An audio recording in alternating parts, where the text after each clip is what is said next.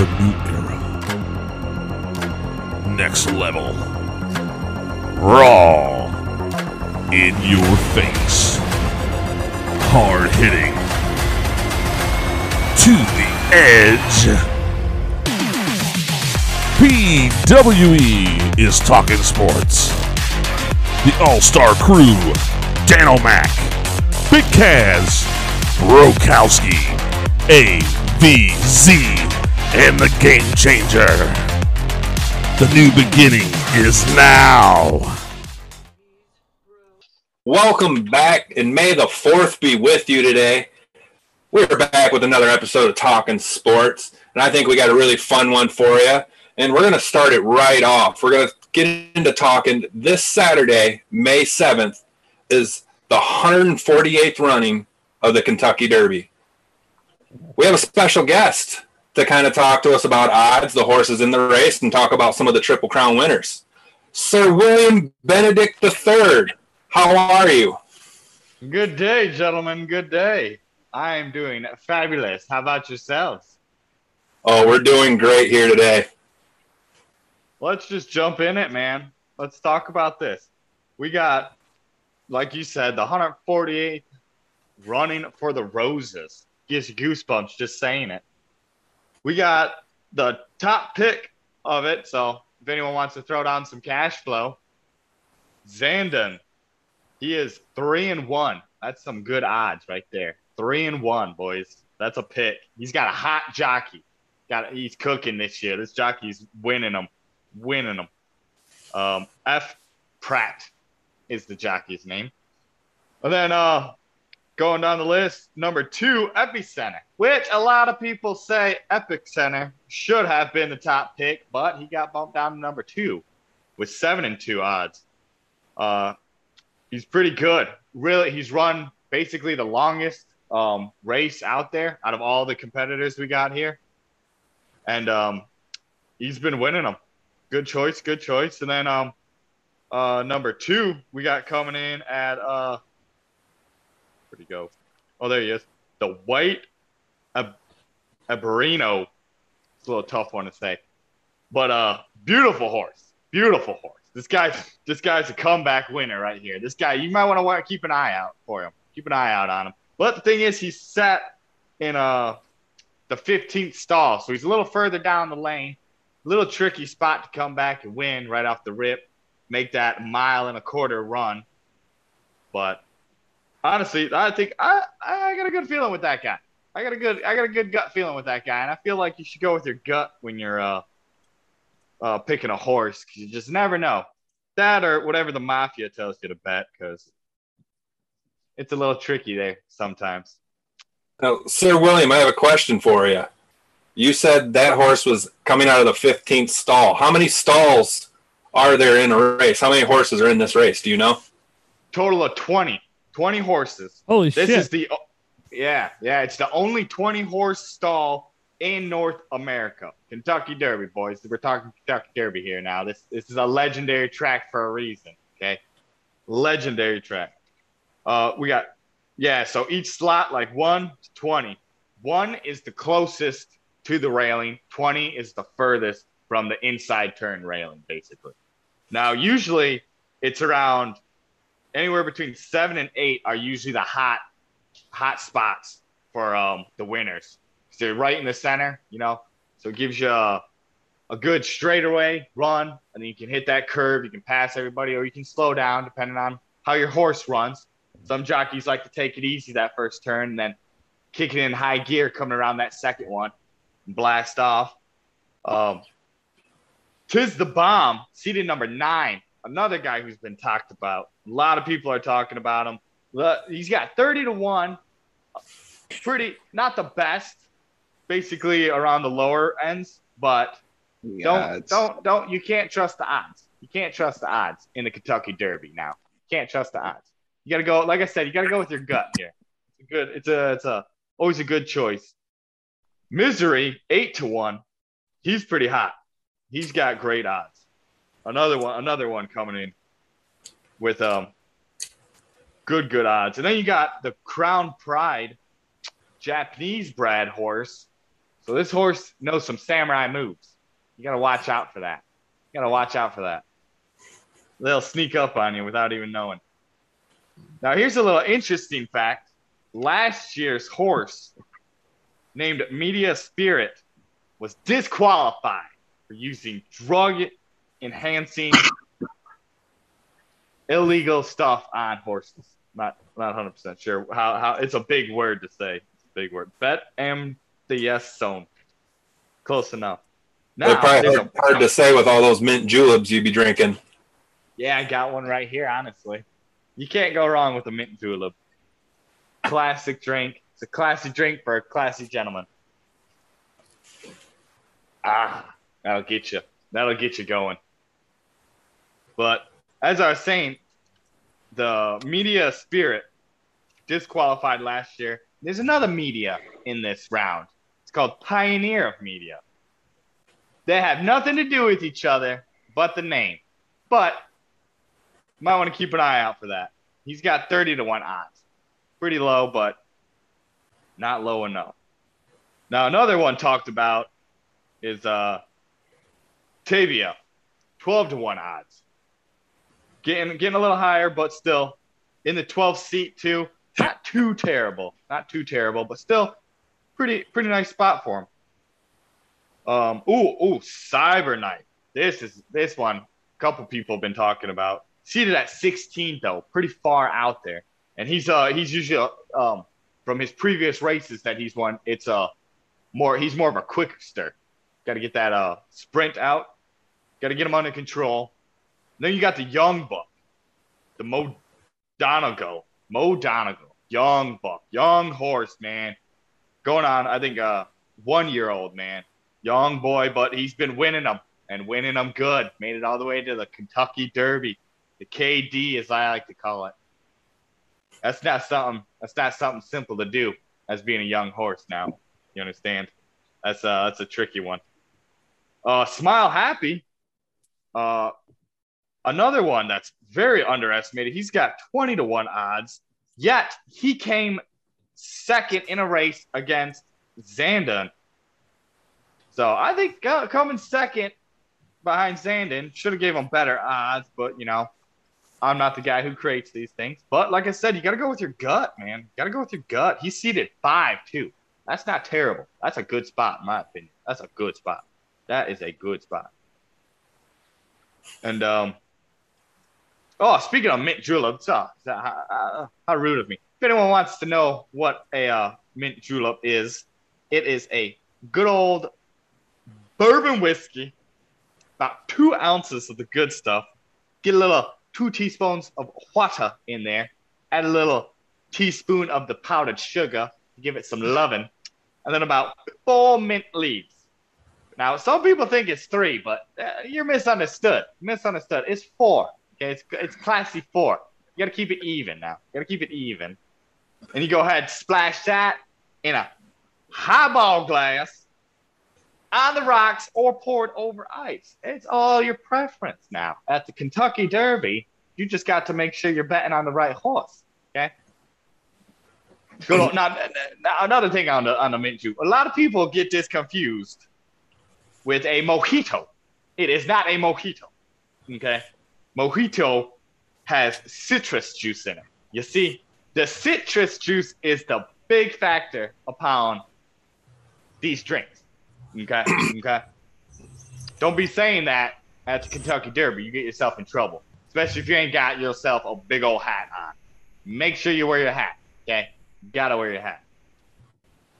Now, in case again, if anybody was wondering, May 7th at 6:57 p.m. Eastern Standard Time.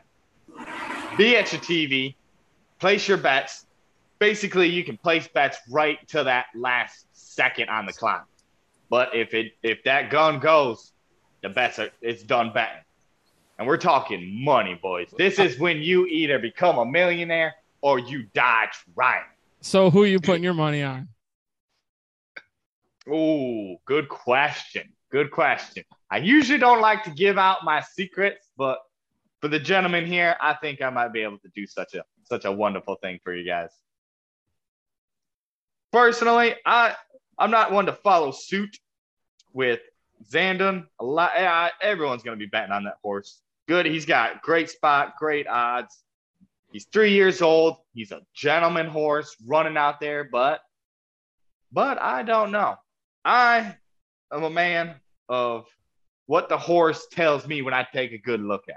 Now, when I look at a horse and I look at that horse's eye on the side of its head, you know, the horse got big head, so you only can usually see one eye until it turns and looks at you.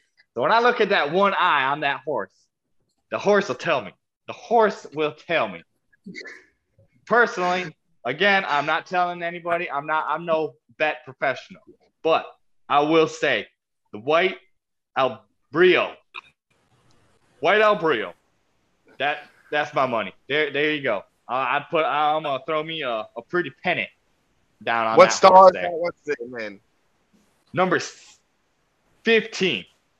Now, a lot of people say that's way too far, but like I said, this is a comeback horse. You see, now when you get yourself a comeback horse, that usually means that horse it's got miles and miles of heart. Okay, a horse, horse likes to run. horse likes to catch up. Horse says, all these horses are in front of me. This ain't how it's supposed to be. I got to be in the front of all these horses. So he's gonna run out that stall, see his position, see all these horses. He's gonna be like, you know what? I'm taking the lead here, boys. I'm taking the lead. Last that last stretch, that last stretch, he's gonna come running down. He's gonna pass everybody. He's gonna get it. So, get like, good. coming from one dark horse, I'm looking for my dark horse when I when I bet. I usually go with number six. Is uh, would you recommend uh having a favorite number? Is that a good as well for you? Ooh, yeah, a favorite number. If you got a trusty number, like I said, it's all on your gut. So if your gut's telling you that your favorite number, your good trusty number, is the winner, absolutely hit that. Absolutely hit that. Me, I got to look at that horse's eye. I got to look at the horse's eye. That horse will tell me that horse will tell me its whole life story. A number is always a good choice though, especially because the spot, the stall, a six, that's that's a good spot. That's not that that's a that's a good spot. Little little too close in some people's eyes, but that's not terrible. That's not terrible. What do you I think said, about- no, What do you think about Happy Jack? Oh, Happy Jack. Well, 30, 30 to 1 odds, second stall. He, he's a little too happy, in my opinion. A little too happy about his placement. Uh, Comfortable. uh I, I, I don't think uh, Happy Jack's going to pull it for the happy folks there. That's just me, though. Like I said, I am no bet, bet professional. I just love love the love the feel of the dirt in the morning. Everybody's hats everywhere. A good mint julep, fresh out the door. You just can't go wrong with it. You just can't go wrong with it. Now, Now, I'm going to ask a couple questions here, Sir William. Uh, when you win the Kentucky Derby, there's a couple other races that you could go and win and become a Triple Crown winner, correct? Ooh, ooh, absolutely. The triple crown, the best of the best. The the crowning of the crown. This is this is how this is where legends are born at the triple crown. Now you got to win the Kentucky Derby. It's the first one you got to win. You got to get into the Kentucky Derby and then win it. The second one is the Preakness Stakes. That's number two. You got to win that one. You have to win. There's no second place giveaways here, man. You got to be number one or you're last. And then the third one is the Belmont Stakes, which is that that if if you win those two, the first two, and then you go to Belmont to win the third, oh man, that horse is the horse itself is a king, and then the breeder and the trainer, those guys, those guys walk away with fat stacks, fat stacks in their pocket.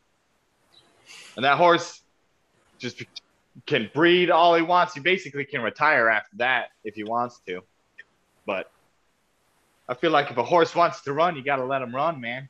You got to let him run. Absolutely. So with this Triple Crown, do you know how many Triple Crown winners there have been in the whole, you know, 448 runnings? of the roses, as you said earlier. Um, the odds are pretty slim, correct? Yeah, only 22. Only 22. First one was in 1919. That's a long time ago. That is a long time. That's a hundred years past. Good grief. That's a hundred years ago, man. That was number one. And um, most recent that um, some of you may have known. Actually, the first, I, I should say the name of this legendary horse. My bad, my bad. Sir Barton. Another Sir among us. And then now the most recent one was in 2015. Oh no, no, no, my bad. 2018.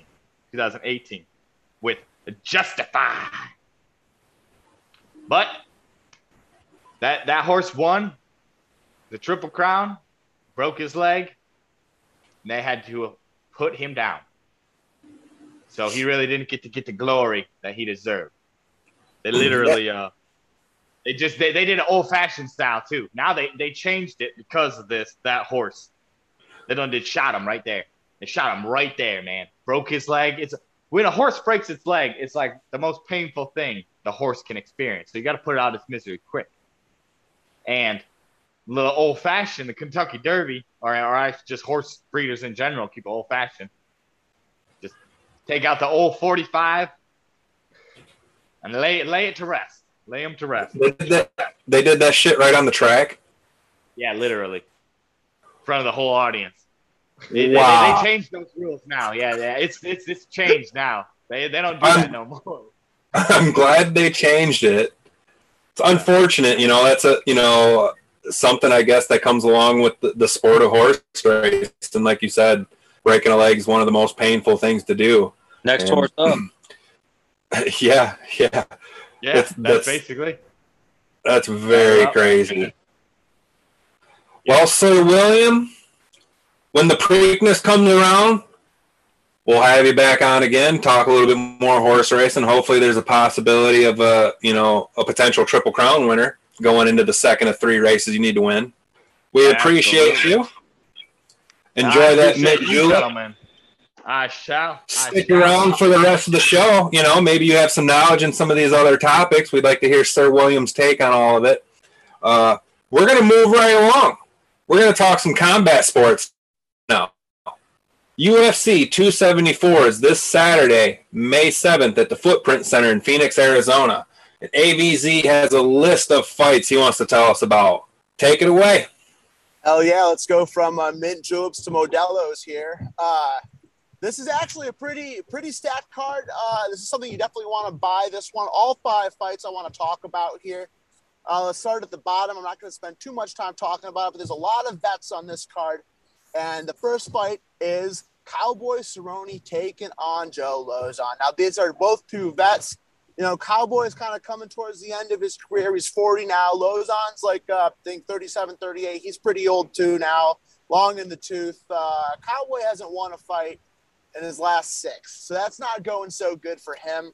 He's a fan favorite. I have a feeling that after this fight, win or lose, he will probably hang it up. I really think that that's coming, but I don't think he's the only one who might be hanging it up uh, tonight after the fight. Uh, but I actually, you know, you can pick with your head you can pick with your heart. And with my heart, I'm gonna I'm gonna say that uh, Cowboy does take this one and goes out, you know, with a win. I think he's gonna win this one uh, by split decision. Uh, now the next fight on there is uh, Shogun Rua taking on OSP. Rua is a like Shogun. He's like he's as legendary as legendary gets. He's been around from the beginning. He's fought guys like uh, Randall, like like the very the legends of the legends of the legends. He has fought. Not that OSP hasn't. OSP's been around for a very long time as well. Both of them have had a lot of success. Uh, I have a feeling that after this one, uh, Shogun might be retiring too, though. And actually, I have him uh, winning this one. I don't know if it is for sure going to be his retirement fight, but I do think that he is going to come out with a win here. And I do think it's going to be by second round knockout. Now, the other fight on this card that is non title is two fan favorites duking it out. It is Tony Ferguson El Cucuy himself taking on Michael Chandler. Both of these guys, perennial, uh, perennial top contenders in the lightweight division. Both of these guys have had title opportunities. Well, you know, Chandler, like he's he's been in Bellator most of his career. You know, he came over kind of late. He said himself, "I'm not here for a long time. I'm here for a good time," and he's been having a good time. That comes. He's small. He's short but he is jacked. So much power. He comes charging right at you. He's not afraid of getting hit. Speaking of not afraid of getting hit, Tony Ferguson. This is he. He's a guy who like mixes it up with you the whole time. Uh, he's got the D'Arce choke. He's dangerous on the ground. He's dangerous on his feet. He wants to turn it into a brawl. He's very, you know, unorthodox, but he hasn't had the greatest luck uh, as of late. He lost, uh, you know, I don't think he's ever looked really the same ever since his loss to Justin Gaethje, which was, uh, you know, we'll talk about him in a little bit. But you know, Tony Ferguson has been a former interim champion of the world. He uh, he's getting a little bit older. He's 38. Maybe some of those injuries, and he's had a lot of injuries, to be wearing on him. I actually don't think it's his day. I do think Chandler is going to win this one. I think it's going to be a win for Michael Chandler. Via, let's go with mm, I don't want to say it, but first round knockout for Michael Chandler. But I do think that if Tony Ferguson is going to win this, he's going to win it uh, with the D'Arce choke. So look out for that. I'm not, I'm not entirely this, but also the longer this fight goes, I think the more favors. But I, will stand with it. I think it's going to be Chandler. I think it's going to be in the the person who wins this fight is going to stay kind of towards the top of the rankings and may get a chance at redemption down the line. But the loser, you know, it's going to be a really rough time for them. Uh, uh, you know, I, I, can't say that the if Tony Ferguson takes this L, he doesn't necessarily hang it up. We'll see. We'll see about that. But the first of the two title fights is Thug Rose Namajunas, fan favorite, great champion, woman's number three overall, pound for pound, uh, taking on Carla Esparza. Carla Esparza was the inaugural strawweight, strawweight champion, actually, and the person that she defeated to win that championship was Thug Rose Namajunas. That was Thug Rose Namajunas with hair too, by the way. That was after she. That was before she decided to shave it off and take it seriously and become a monk, essentially praying before fights. She just became a lethal weapon. It is absolutely crazy to see how great she has become. She's one of the best of all time. Thug Rose is, but Esparza has been on a heater. You know, she had some she had some trouble after she dropped the title. You know, she took quite a few L's there, but she's been on like a four or five win streak and she's very dangerous on the ground. Her wrestling, her jujitsu game, her submission game, she'll take you down, she'll beat you up. And it's the exact opposite for Thug Rose. Her, she's known for her footwork, her amazing takedown defense, and she just stands on her feet and she'll pick you apart, man. Like, I don't know if anyone's a better uh, boxer that her. She reminds me of like a female Max Holloway. She'll just pick you apart with her feet. She'll pick you apart with her hands. She's a ghost trying to hit her. She's got that great footwork. Give it. Give me uh, Rose Namajunas to win this one via. Let's go with the third round TKO. All right, and now for the main event. Everyone's been talking about this one. It's Charles Oliveira defending his lightweight championship against Justin Gaethje. This is going to be nuts. Will Gaethje get to do the flip off the cage? Will he win this one? He did not come up with the win the last time he challenged for this title. That was against the invincible Khabib Nurmagomedov. Charles Oliveira never had that opportunity to fight him. Who knows which way that would have gone? Oliveira, the submission specialist. No one has more submission victories than he does in the weight class. You know, there's a reason he's a champion. He's been a great champion so far. And Gaethje he's just a monster, man. He likes to throw. He's not afraid of getting hit. He wants to mix it up. And what's crazy is he actually is a very high level wrestler. He's an NCAA, cha- uh, NCAA champion. He's a great, great wrestler, but we never get to see it because he wants to throw. He wants to bang. He wants to stand and bang. Now, Oliveira has shown that he can stand and bang as well. But you know, it's best for him to get this to the ground ASAP and try to grab a hold and strangle the human highlight Gaethje if he's going to come away with this victory. Honestly, this the odds on this one are very, very, very close. I do not know who's going to win this one. It is tight as can be. But I do think that we are going to have a new champion, and Justin Gaethje will win the lightweight championship here, and I think it's going to be via a split decision. I think this one's going to go the distance.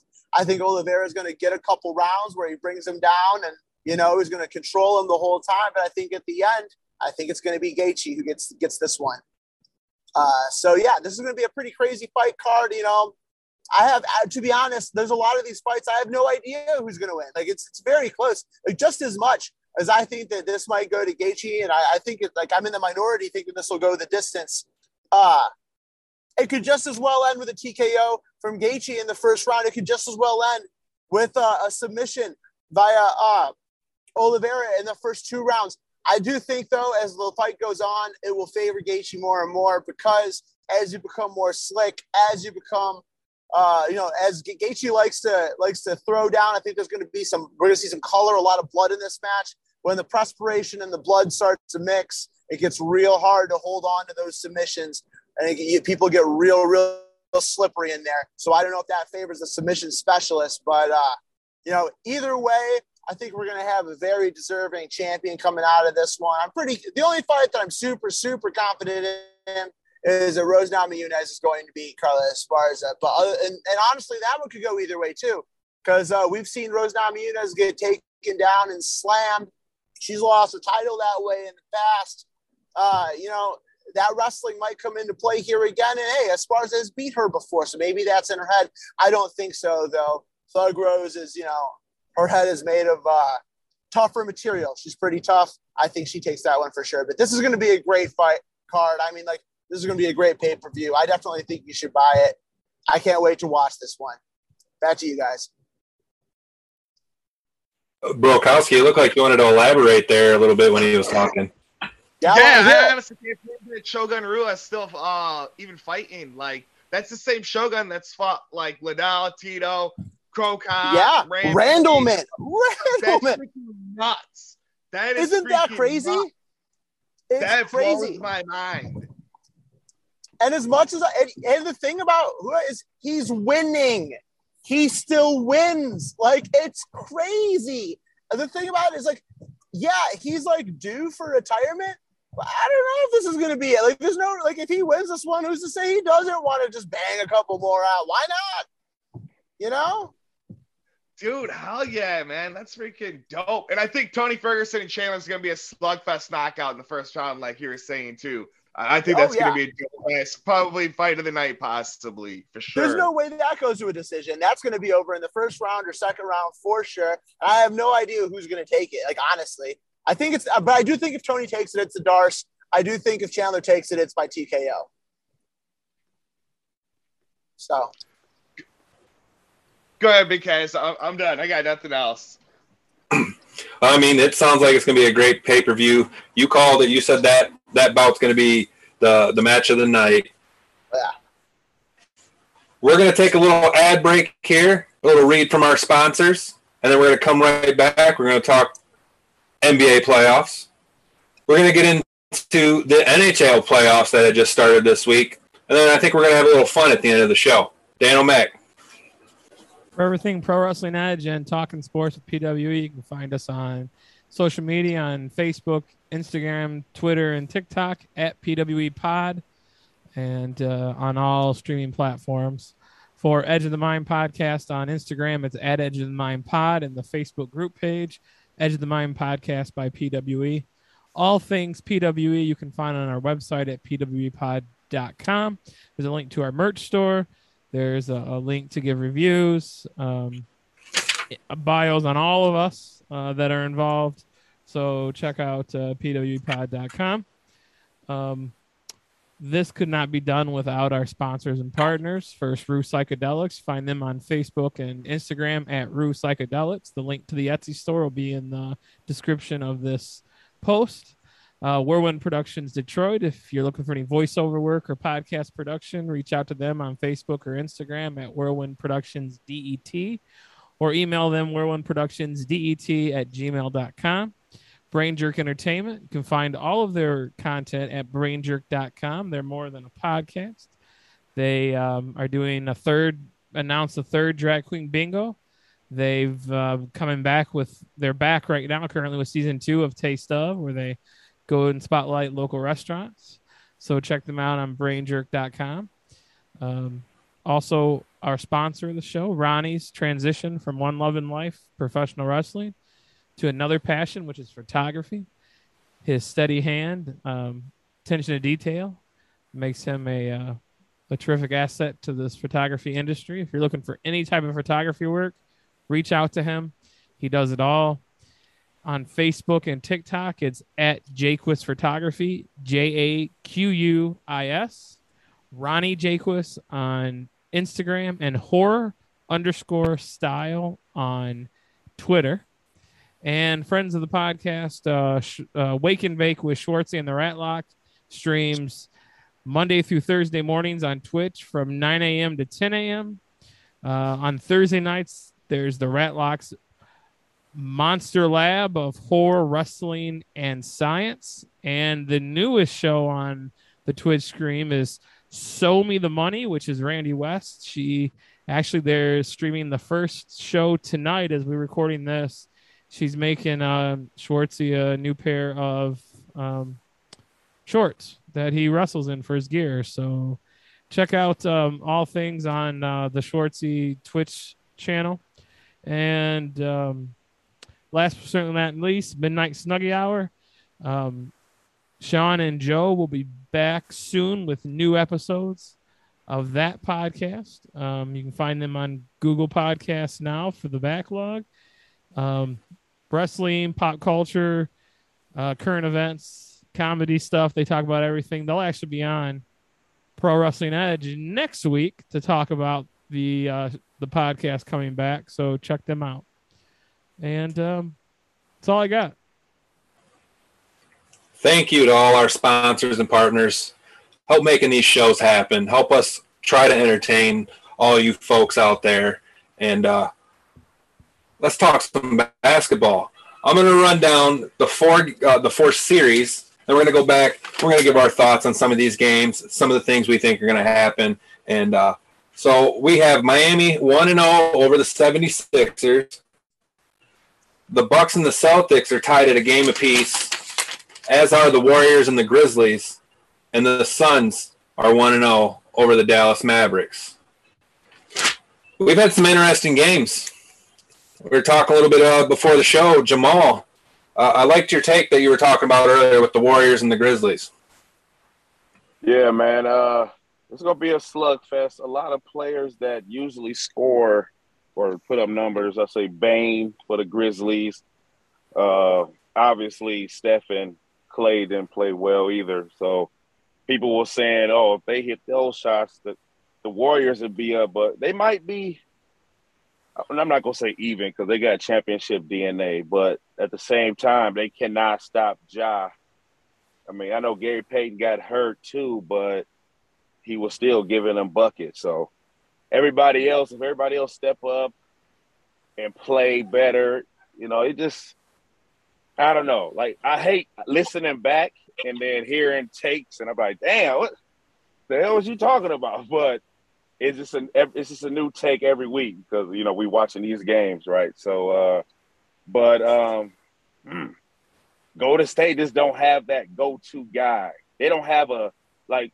Do they have a Ja Morant? You know what I'm saying? Like Steph, like damn, bro, you shooting threes and missing them. Like drive it to the lane and shoot a midi. Like you just it, it's one dimensional when it sometimes when it don't fall. But it's gonna it's gonna be close. Ja, he he loved this stuff. He celebrating. He a happy kid playing with his with his homies. You know what I'm saying? So that makes a difference. You know, you could be inexperienced until you get experience, and this is, I mean, hey, he's I mean, he's definitely making that series interesting and uh, fun to watch. Facts. You know, especially going up against a team like the Golden State Warriors for for so long. You know, they were so dominant over the league, and they were the team to beat. And now I think they're going to go to seven games in this series with Memphis possibly even taking it. Yeah, that is, uh, yeah, that is. Uh, I can I can definitely go on seven games just based off records and what they've done this year. And like you said, they've been the team to beat Golden State. But ever since KD left, uh, I can't remember the exact year, but ever since KD departed from there, they haven't really been. They've been working their way back up to that. But now the league is younger. Clay's not hundred percent. Like he can't guard nobody right now. He, his threes ain't landing. You know, it's. I know back then when you shot, when you was a jump shooter or a three point shooter, you never you never wanted to live by the three ball. You know what I'm saying? Because if it's not going down, I mean, what else you what else mm-hmm. you going to do? So it, you live you you live by the three, you die by the three, and sometimes Golden State can do that, and you got J- Ja Morant on the other side that can ISO your whole squad, and you can't ISO anybody. You have to play as a team, Golden State, to win games, and sometimes you need that superstar. I mean, Ja Morant is a star, but sometimes you need that player caliber to get you over that hump because they're looking like mm, they're looking kind of seven game ish. Go either way. Uh, can I weigh in on that? I want to weigh in on the they don't have a go to guy. Um, I think that's what makes the Warriors dangerous that they don't have a go to guy. They have Steph, Clay, Jordan Poole, Wiggins, Draymond. That's what makes them dangerous. Where Ja Morant has to get 47 to barely win a game. I think it's cool the Grizzlies won because had they lost, the series would be over. They can't lose two games on the road with, with home court not going in your favor. So I think the Warriors have been here before. They, they've went up against a superstar before. Uh, I don't think it's going to go seven games. I think the Warriors are going to handle it because it took Ja Morant to have that game for them to barely win. Do the Grizzlies got to win these next two games to make it even a chance to go seven? I, I think they have to win one. I think they have to protect home court. They want Warriors took one on the road. I think Grizzlies need to match it up and take one on the road as well. Yeah, uh, yeah, yeah, he right. Yeah, I'd say that like the first game is always when it comes out of teams like this, it's always like a little tester, and then you have a chance to come back and respond like Memphis did. And like your point to Golden State, they done it before, but it's a lot of uh, I hate nitpicking certain stuff. And like I said, Steph haven't really proved that he can do it by himself. He got three rings, no finals MVPs. He, he'll come up, but clutch situations is like it's shaky. He, Kevin Durant had to save them for th- for two chips. Without KD, LeBron would be having how many? Like LeBron lost against the first championship with Golden State won he had his boys hurt. And then the second, I mean, you know what I'm saying? They had, you know, it, it, it, I need I need Steph Curry to he needed he can't be doing this like he played the last couple games. He cannot do that because you got Ja Morant and these boys are hungry. You lucky Bane had five points because his back and not hurt. To stay, not to stay on this series because I know we Yeah, have other yeah, series, but Draymond needs to not have these crazy fouls. You know, um, fouls at the end of the games, getting kicked out of games, getting suspended. He needs to just keep his cool because they need him on the floor. Even though they won without him in game one, they need Draymond Green. Facts. Move over to the Bucks and Celtics. Like I said, this series is tied one apiece. I, I honestly, this is another one where I think this is a possibility. It could go seven games. Uh, even you know, Giannis is just so good. He plays the most on that team. He gets so much action his way. I was kind of surprised they actually lost one of those games. Yeah, the last yeah, the last one. Yeah. I was watching like the first he was like one for ten. I'm like, damn. I mean, he was trying to do his thing, but at some point your boy's not making your threes like they did the first game. At some point you gotta barrel through. So I mean he ended up with 28, but I think over the 27 attempts. So I mean he, he did what he can. I wish Middleton was back, give somebody else. Holiday didn't really one for six at the you know what I'm saying? It's one for six at the three. It is not all that. They didn't do as well as they did the bench or the role players. They didn't do as well as they did the first game. But the Celtics, I, every every week, I'm like, first Giannis bodying them last week doing this thing. Now they got uh, I can't remember one guy Giannis ran into. He ran into a brick wall. He just, like, yeah, it's the Celtics number one seed for a reason. They locked down Kevin Durant. Nobody never seen that before. Kevin Durant locked down in the same sentence. Never heard of that. Hey, Celtics might be Tatum and Brown still showing up with the points. I don't know. It might be seven, but Giannis and them, they got to hit their. I mean, well, Giannis and his crew, they got to hit their jump shots, and because he's to draw that wall. But when you kick out, hey man, that's you got to hit those threes. But other than that, they got Tatum. They get you high volume, elite numbers. Brown can give you those numbers. And it just down there, the bench is playing good. They playing defense. It just the Bucks. They got to figure it out. That's all I'm going to say. But the Celtics looking like they looking real scary to me.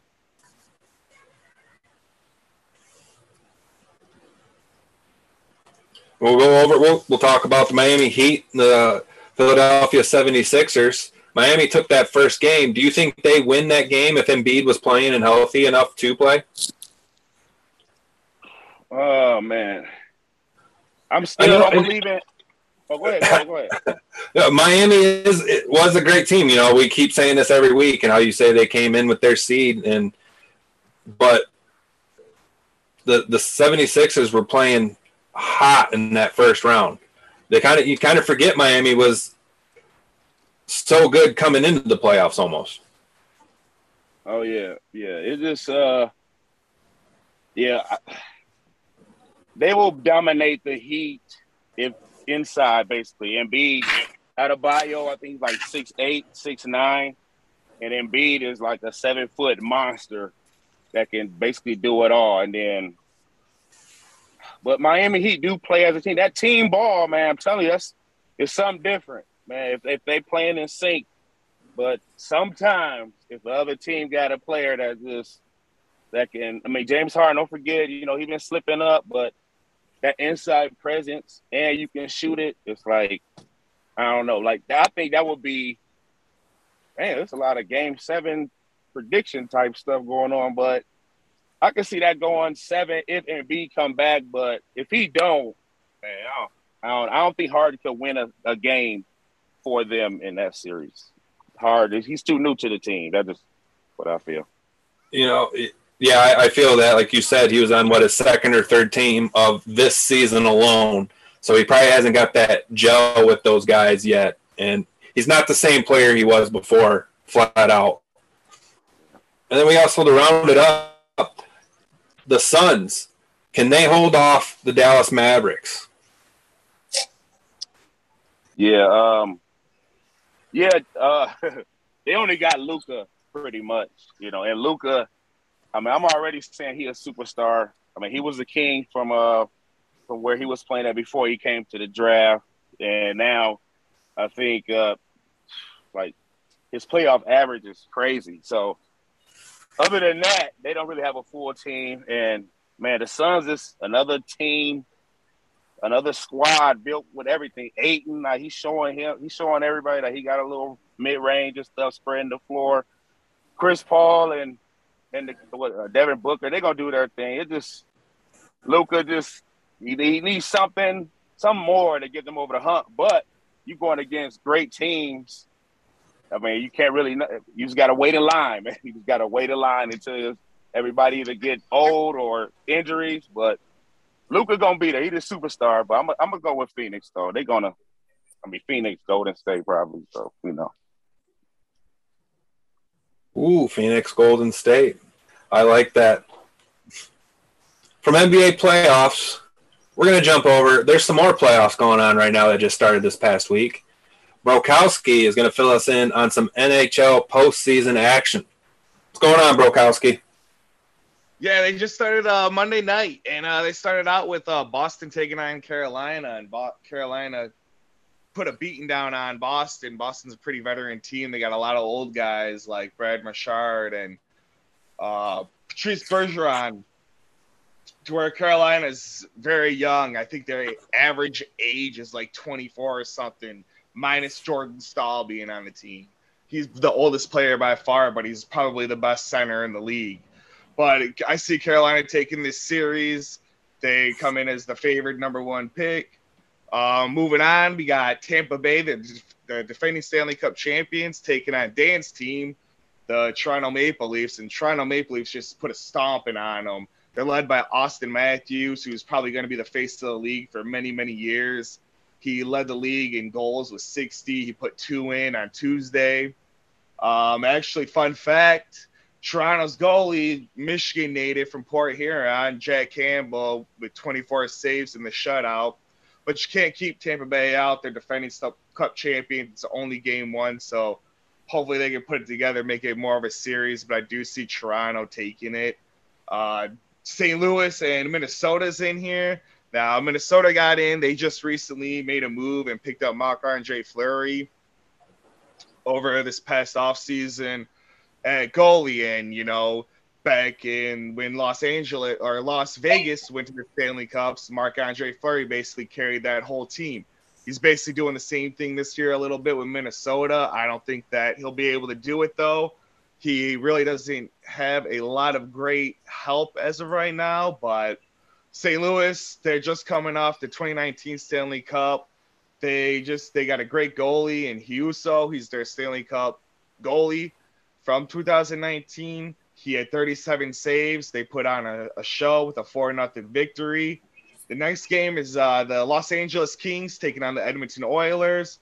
Edmonton is a great team. They're led by Connor McDavid, another young great talent who will be face of the league, a phenomenal center, and uh, Leon Draisaitl, I believe it's pronounced Dristel or Drystal. He uh, was second in the league with goals.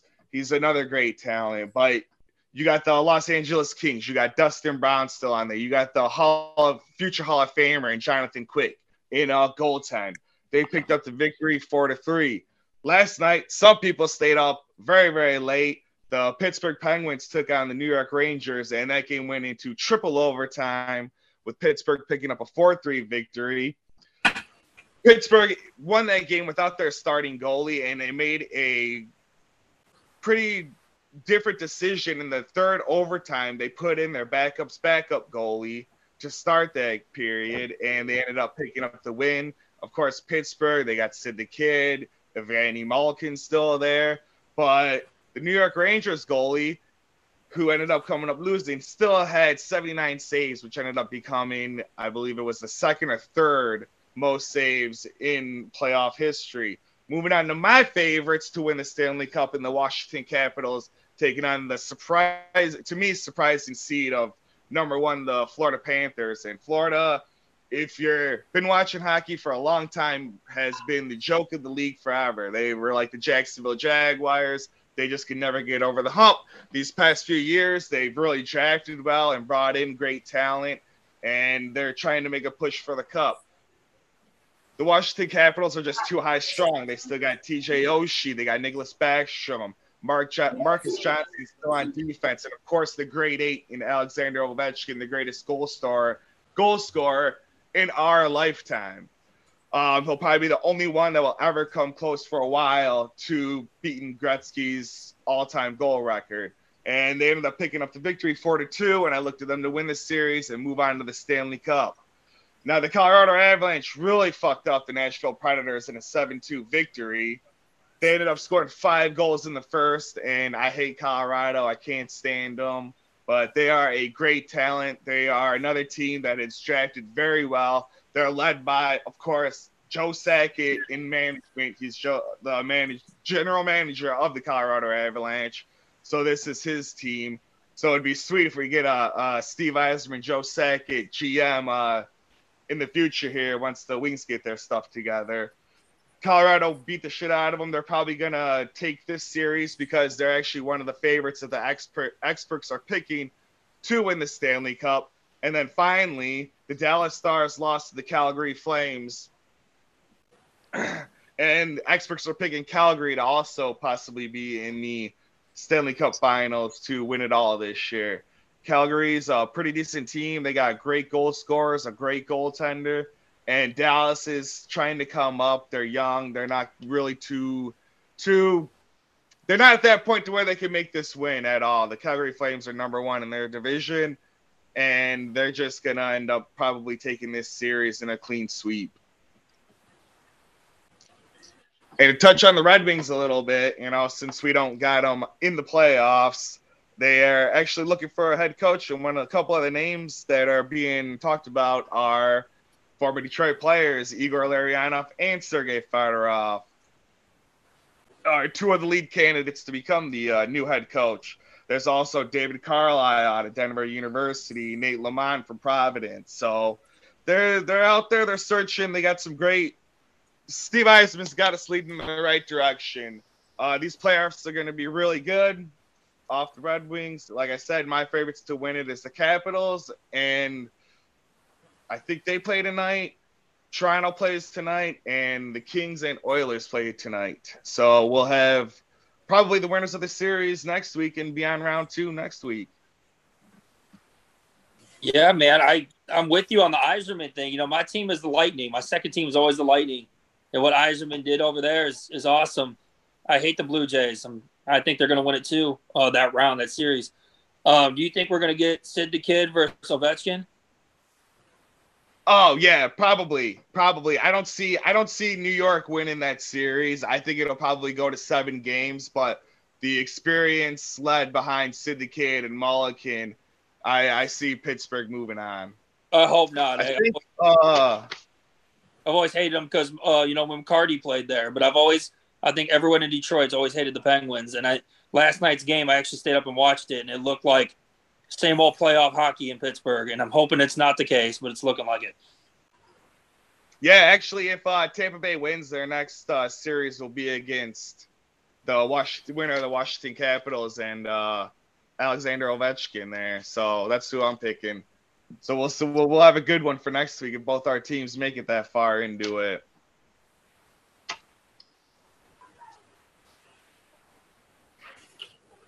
Well, from hockey, we talked basketball, talked a little Kentucky Derby, and some UFC. We're going to get into the fun part of the show. We got a little open forum. Anybody got anything they wanted to talk about at this moment? This is where we're going to do it.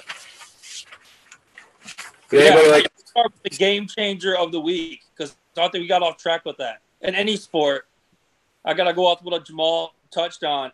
Khris Middleton and the Bucks. Celtics got to beat the Bucks if they want to show they're a championship team, which I believe they could be. But Khris Middleton, if he plays, I don't think anyone touches Milwaukee. So that's my. Yeah, I'm with you. With Milwaukee full blown, healthy, bro, I, they gonna repeat. But injuries always messing stuff up.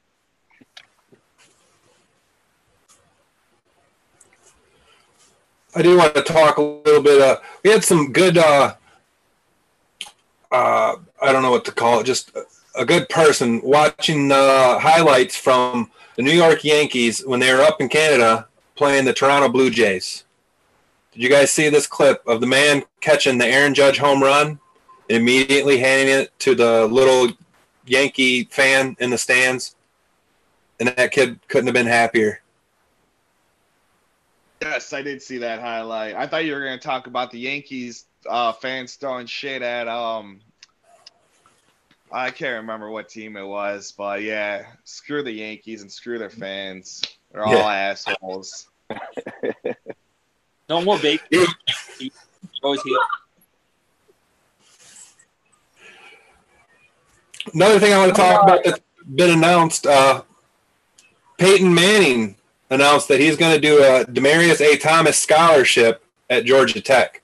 He's, you know, he's uh, what that is. They're going to have a scholarship fund at that college for kids that grew up in the same neighborhood as him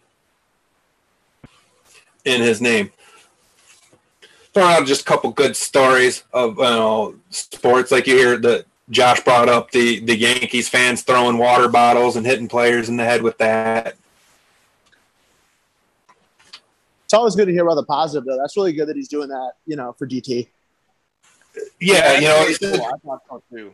you know they, they were really close when they played together in Denver, and uh, you know, Peyton and his and his wife got together, and they just felt like this was something that they they wanted to do. To like I said, and, and it helps kids out from the same neighborhood, the same city that he grew up in, the high school that he went to.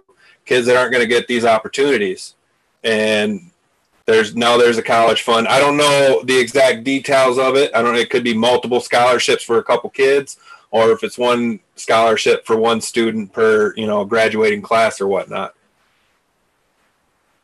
It's always good to have that. I actually was recipient of a of a scholarship in in, um, in someone's name high school, which was an honor. And even if it helps one person out, it's more than you know. Oh, awesome, he's doing. And we talk, you know, Peyton Manning, he played football. The NFL, they announced that they're going to have five international football games this season. It's good. I, I, I do like it. You know, my, my Green Bay Packers, they, they got a game, first one internationally, and they're not just playing in, uh, in London this year. Uh, New Orleans Saints, they're going to take on the Minnesota Vikings October 2nd. That's going to be the first of the five games at Tottenham Hotspur Stadium in London and Green Bay Packers and New York uh, are playing the New York Giants in that same stadium on October 9th, which I'm hoping for a win. You know, it's a couple days before my birthday. Go Pack, go! Go over there, play internationally, get a win. October 30th, we got the Jacksonville Jaguars playing a home game at Wembley Stadium versus the Denver Broncos. Uh, that seems to be like a home away from home for Jacksonville, and the only place they really get wins that they have a winning record at. That's true, though. It- it- They still, out, they still Um, out there though.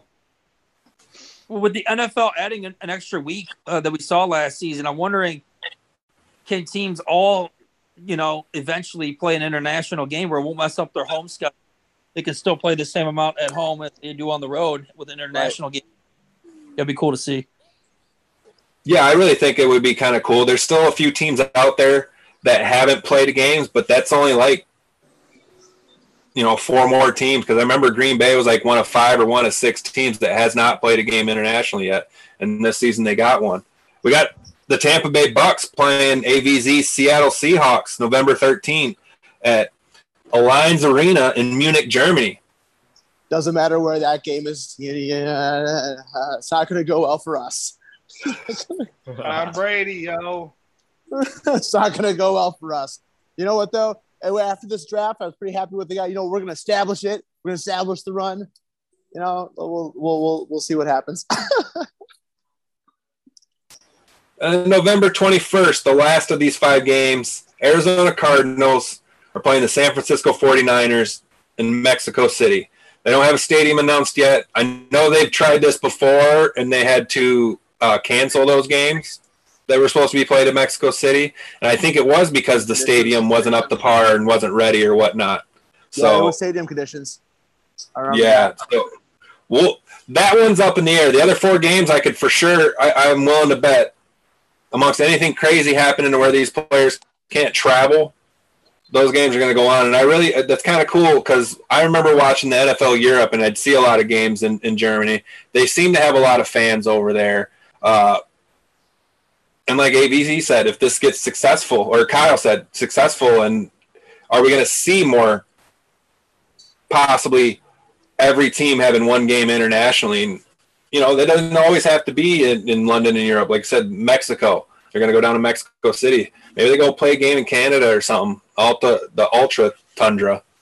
It would always, it's always fun to wake up, especially for us over in the Midwest. Wake up early and get to catch a game instead of waiting until one o'clock. yeah. Right. Yeah. Things started like eight in the morning, man. Yep. Shit, the NBA can expand all the way and do their African thing. You know, NFL is right behind it. They got popularity. They can do it.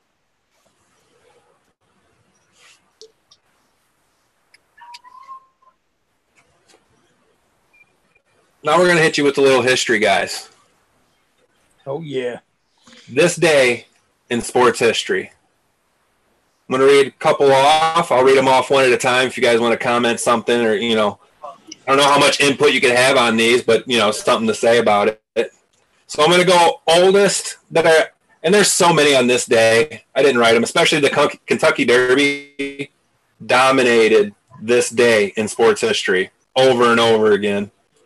So I just picked a few out. And some of you guys might know about this one. In 1949, a plane carrying the entire Torino Serie A soccer squad crashes on the outskirts of Turin, Italy, 31 killed. Torino was awarded the league title at the request of their rivals because of that. I believe there was a movie of this, not something that was probably in theaters. It might have been like one of those Netflix or Tubi specials. I thought that was a very crazy stat. 1963. Pitcher Bob Shaw sets a record of five balks in one game. Could you imagine that now? Uh, you know, like how often do you see a balk in a baseball game? Yeah, never. 1965. Willie Mays hits his 512th home run and breaks Mel Ott's 511th record. That one's crazy. That's like Yeah. legend stuff right there. That's goat talk. Here's a hockey one for you, Brokowski. 1969 Stanley Cup final in St. Louis. The Montreal Canadiens beat the St. Louis Blues 2 to 1 for a four game series sweep in the Stanley Cup. How often do you think a series sweep happens in the Stanley Cup? Uh, it happens. Not it, it's not iffy, iffy. The Red Wings swept uh, with the Washington Capitals in the Stanley Cup. I think uh, there was just recently. I think Pittsburgh Penguins have swept somebody in the Stanley Cup. I think St. Louis might have too. Okay, you just The Blues. fuck me on that one. I could totally be wrong on like one or two of those, but the Red Wing one is guaranteed. It'd be cooler if you didn't say the Canadians did it. You know. That's right. I'm like, I'm like that. I'm, a, I'm like that with hockey. The cup needs to stay in the U.S. It needs to stay down here. 1973, the longest baseball game in Philadelphia, Veterans Stadium. The Phillies beat the Braves 5 to 4 in 20 innings. That's 20 innings. That's that's that's intense. And I thought that was kind of cool. I wrote that down earlier in the day when I was looking these up and then Josh brings up that playoff game earlier that went to triple overtime. How long do you think that baseball game was hour-wise? 20 innings. Jeez. When did it start? Oh, you know what? I don't have that. Well, back That'd then be they at least have as many restrictions on making the time go quicker. And I went to a game that went 18 innings. I thought that was crazy. 20 innings. I, would, I don't know. I don't know if you can sit there 20 innings.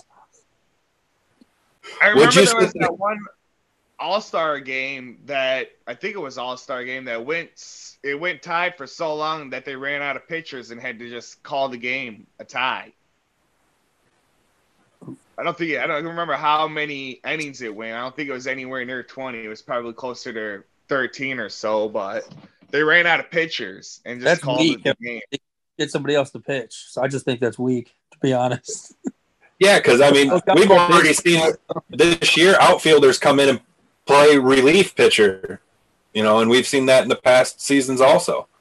But this is the All Star game, so nobody's gonna risk getting I'm sued for All star. Come in and you weren't supposed to. If you get rocked on, who cares? You weren't supposed to do it. If you're out there striking out all stars, you're the man, you know? I look at it as an opportunity.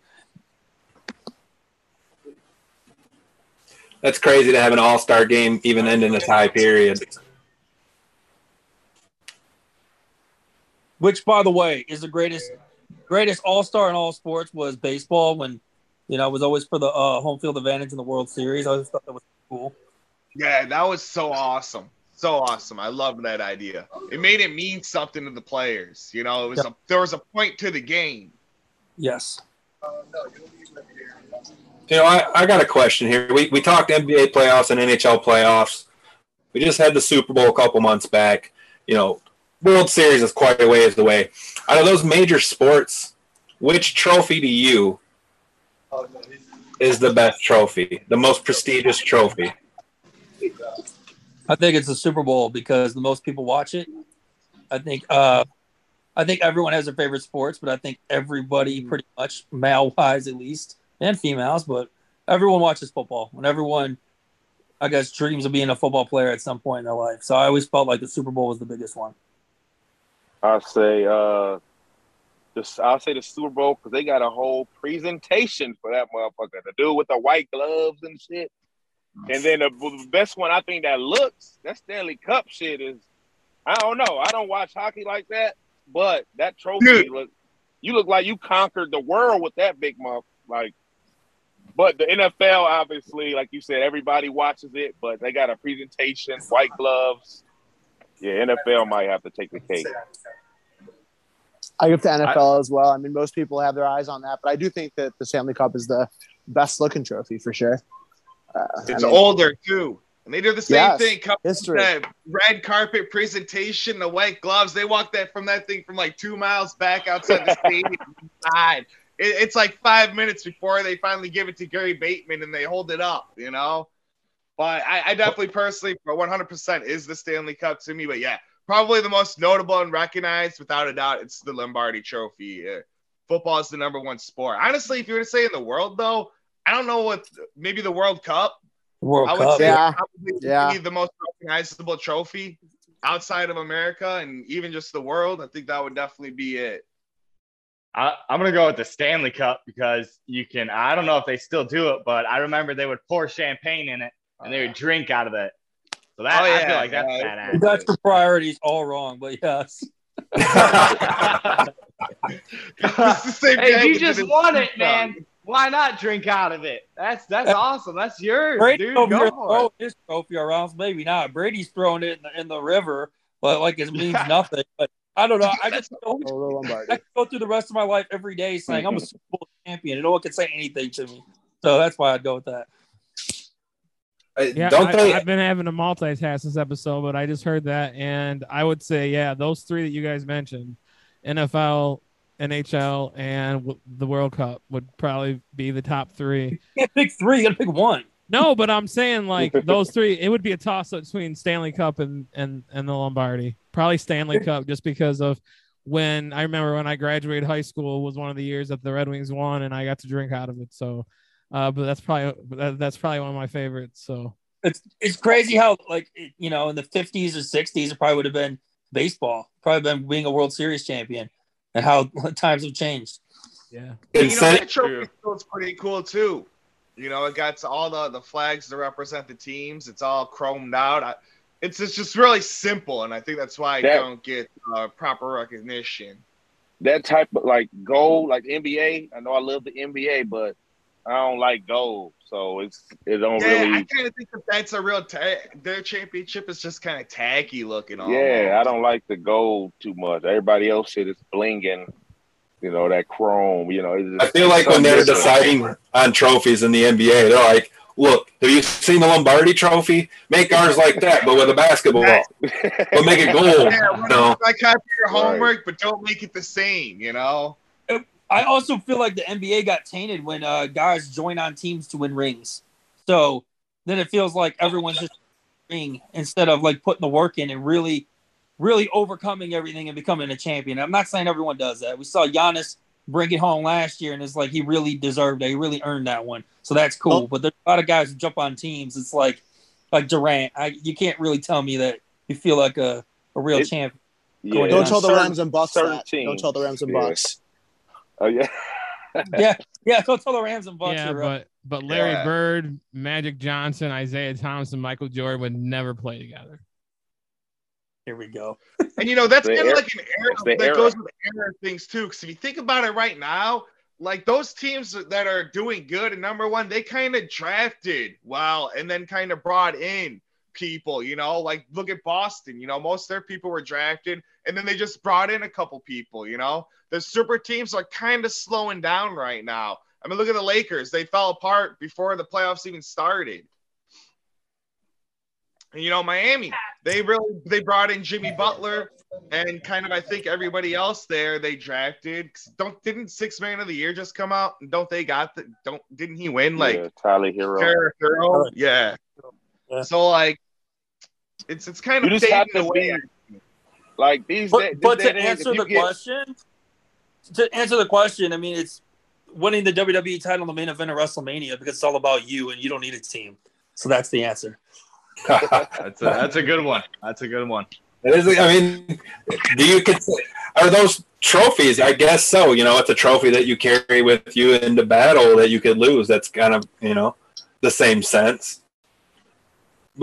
Brokowski, maybe you can answer this. Do they etch the players' names into the Yeah. Stanley Cup trophy still? Everybody that everybody that's on the Stanley Cup team gets their name on the cup, coaches included.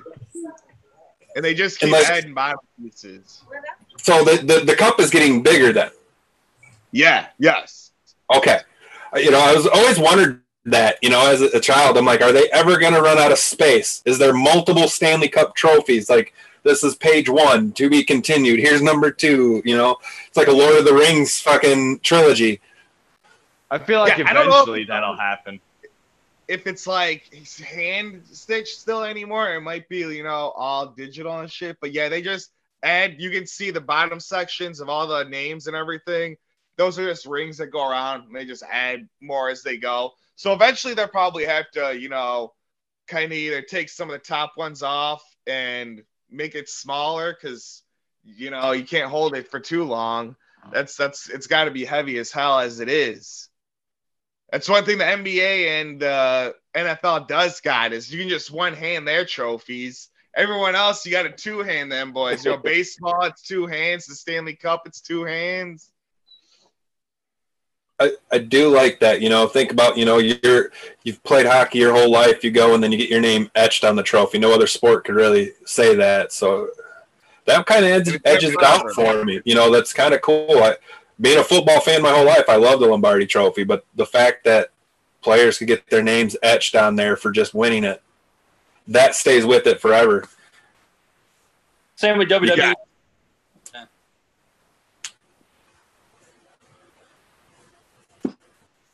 If that's the count, then Big Gold's the best. Big Gold is dope. Absolutely.